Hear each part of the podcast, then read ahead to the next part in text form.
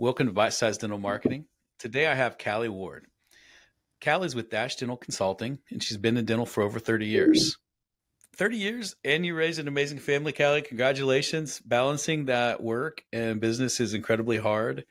Um, and you're getting your master's degree while your kids are in school equally hard. My wife is currently trying to get a, a, nurse practitioners while our kids are in school. So I, I know how hard it is and, and the testament. And I think that the journey that at least I know of you on via support DDS and, and how much you've helped us and, and, you know, we, helping some of our friends. And I know you have a consulting company as well. So, I mean, you sound like you always have a lot of irons in the fire a bit. I would love to hear about your journey from when you got started in dentistry to today.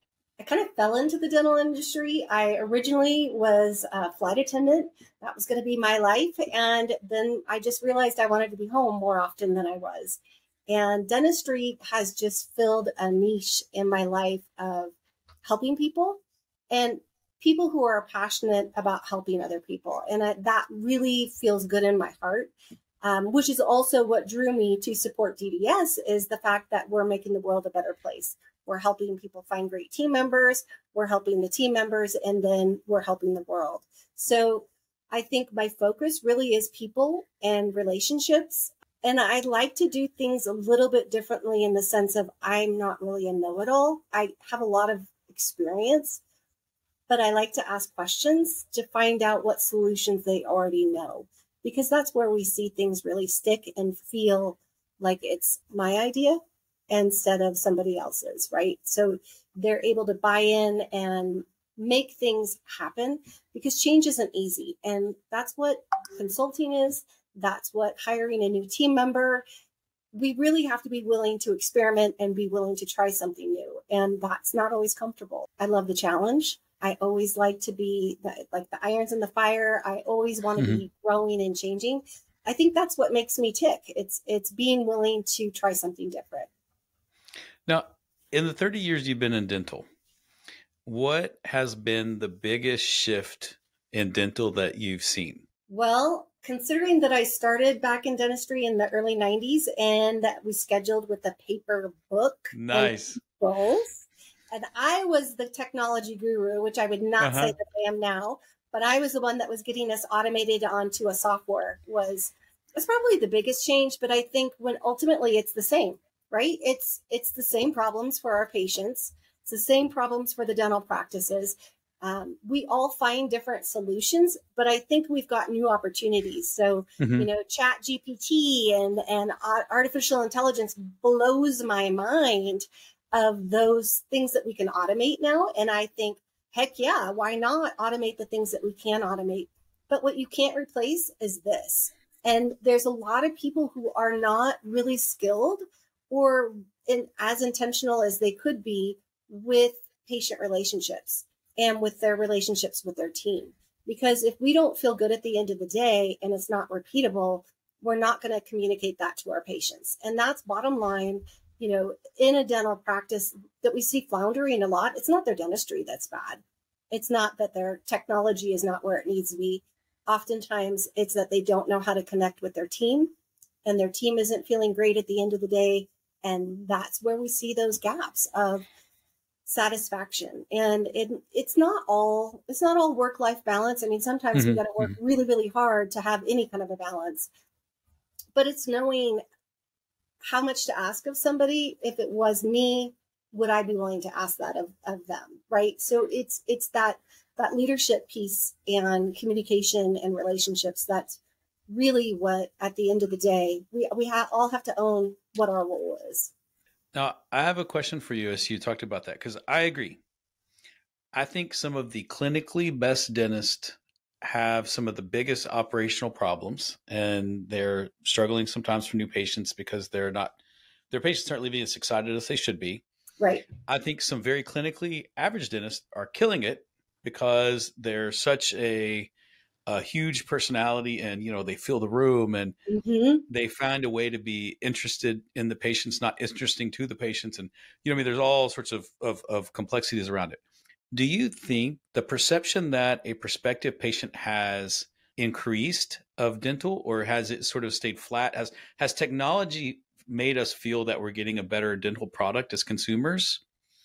Gosh, that's an interesting question. And I would say for the for the techies who are the patients, yes. Mm-hmm, for the mm-hmm. patients, mm-hmm. the majority of the patients, probably not. It's how we make them feel. It's yeah.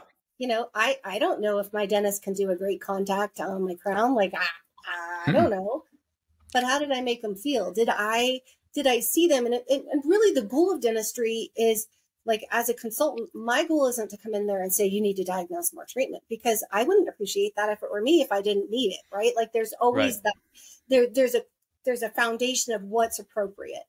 But I do want to know that that patient is being diagnosed the best care first and that they're not diagnosing my wallet first, right? That's mm-hmm, one. Mm-hmm. And number two is how much treatment is sitting in that treatment plan for their office that nobody's ever moved forward unless that tooth broke or they were in pain because they didn't feel safe and trust and, and, have that relationship with their dentist. We always say new patients, which you're in marketing. So yes, we do need new patients, but what are we doing with those new patients and with our existing patients? So how, what is our case acceptance? Do we need to dial up the notch? Where are our strengths and where are our opportunities? And it's not, it's not a one size fits all. It's, you know, what's the goal of the practice? What's the vision of the leader? What does success look like to them? And maybe it's a healthy new patient flow, but also a, a, reactivation of the patients that we have and really getting them to say yes to treatment we already diagnosed. Because ultimately, if they don't say yes, we're not taking great care of our patients because they're not getting their treatment done. We have seen offices buy cone beams. We have seen them invest in iTeros. We have seen them offer Invisalign and other clear aligners, we have seen them say we're going to do implants. And if they don't have that connection with the patients, that it doesn't matter. You can't sell if you can't sell bread and butter dentistry, you certainly cannot sell implants. You certainly cannot sell Invisalign. And the number of people who come in to a practice from just a pure marketing analytics saying, I want an implant in number four and a crown on two and three are, are, are zero. They come in saying, "I'm unhappy with my smile. What can I do?" Right. You know, I'm not chewing right, or some some form of some form of a problem statement, and they're putting it in the trust of the provider to guide them down the right path. Right. And I don't care that you have an iTero if I don't know what it means for me. And I think if you just said, "Oh, it's a thing," and I don't have goop, I'm like, "Well, I, I, I, that's great, but I need I want I want an outcome. I don't want a technology prov- uh, solution, and I think that's where that connection matters. Right. Well, and there's there's a lot of perception of patients to dentists of oh I'm going to pay for your new car or uh-huh, oh uh-huh. I'm the one paying for your vacation that you're po-. like those are fine lines, right? And so we want to we want to know that our office is clean. Like I really recommend when when I come into a, a consulting position, I'm walking through the office as a new patient and I'm looking at is there dust uh, in the and gross stuff in the corner of the thing?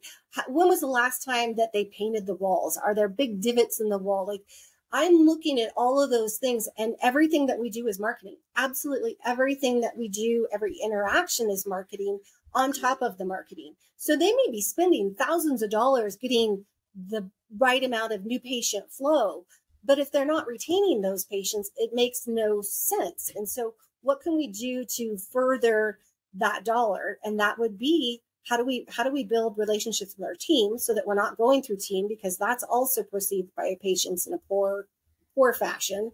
And how am I taking great care of my patients? And if I am able to spend a few minutes with that patient and I know them as a human being, and not only I'm not just asking them, what did you do for the weekend or what do you like to do? I don't, they need to know something about me as the provider. We have to, we have to even that table so that we're, we're friends. And guess mm-hmm. what? When, when we're in a relationship with the patient, they show up because they know that I'm expecting them, right? There's That's an right. accountability. They pay their bills because guess what? I'm in a relationship with them. They understand that. It makes it much more personal. And the goal is for them to be our our fan, for them to be recommending their mm-hmm. family and friends to us. That's that's what we need. Yeah, I agree. I, I think that too much emphasis by too many dentists is put on technology and other mechanisms, and you really need to be focused on a connection.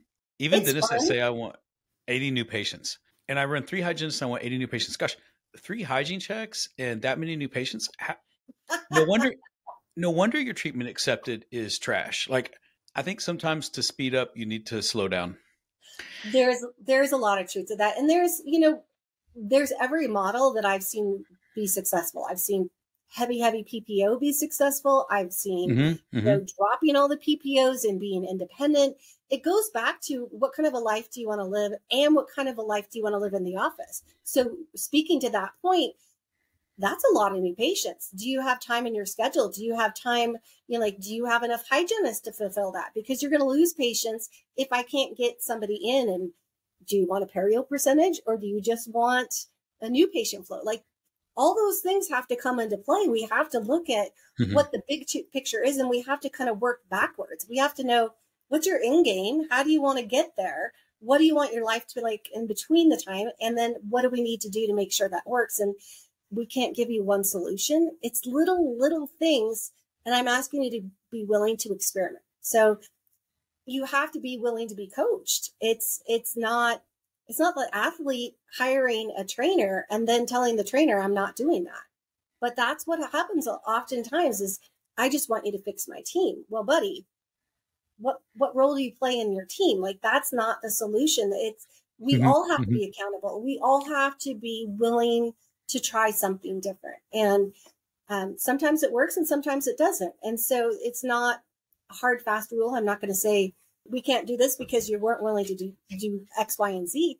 It's just being introspective and listening to that. When you approach an office and i think you nailed it on the accountability and on on being willing to try new things. One of the things that makes us run from clients is when they talk about how amazing they are as dentists but their staff are you know terrible. Like that that chills me to my bones. Well, then why in the world have you not turned them over to find people that you respect and and trust you know? Right.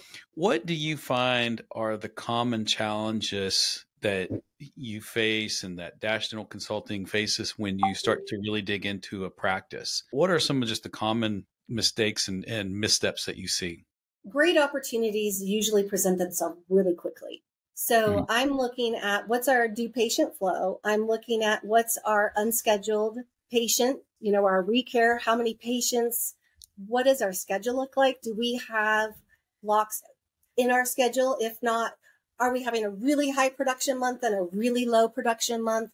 That's, you know, supply and demand and control of the schedule. Um, are we having afternoons where all we're doing is crown suits and post-op checks and serial production? Um, there's opportunities usually in accounts receivable. I mean, that's the last job on the front desk list, right? I don't want to make those phone calls because they No. suck. But yet, that's our bottom line.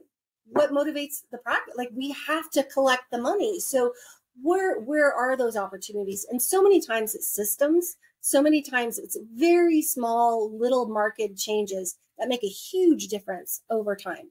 If we look at scheduling and we add $50 an hour to the production of the dentist, that's over $75,000 in an average in year in a year. Mhm, So mhm. looking at those kind of things, where can we kind of refine what's already working well? We're going to leave those alone.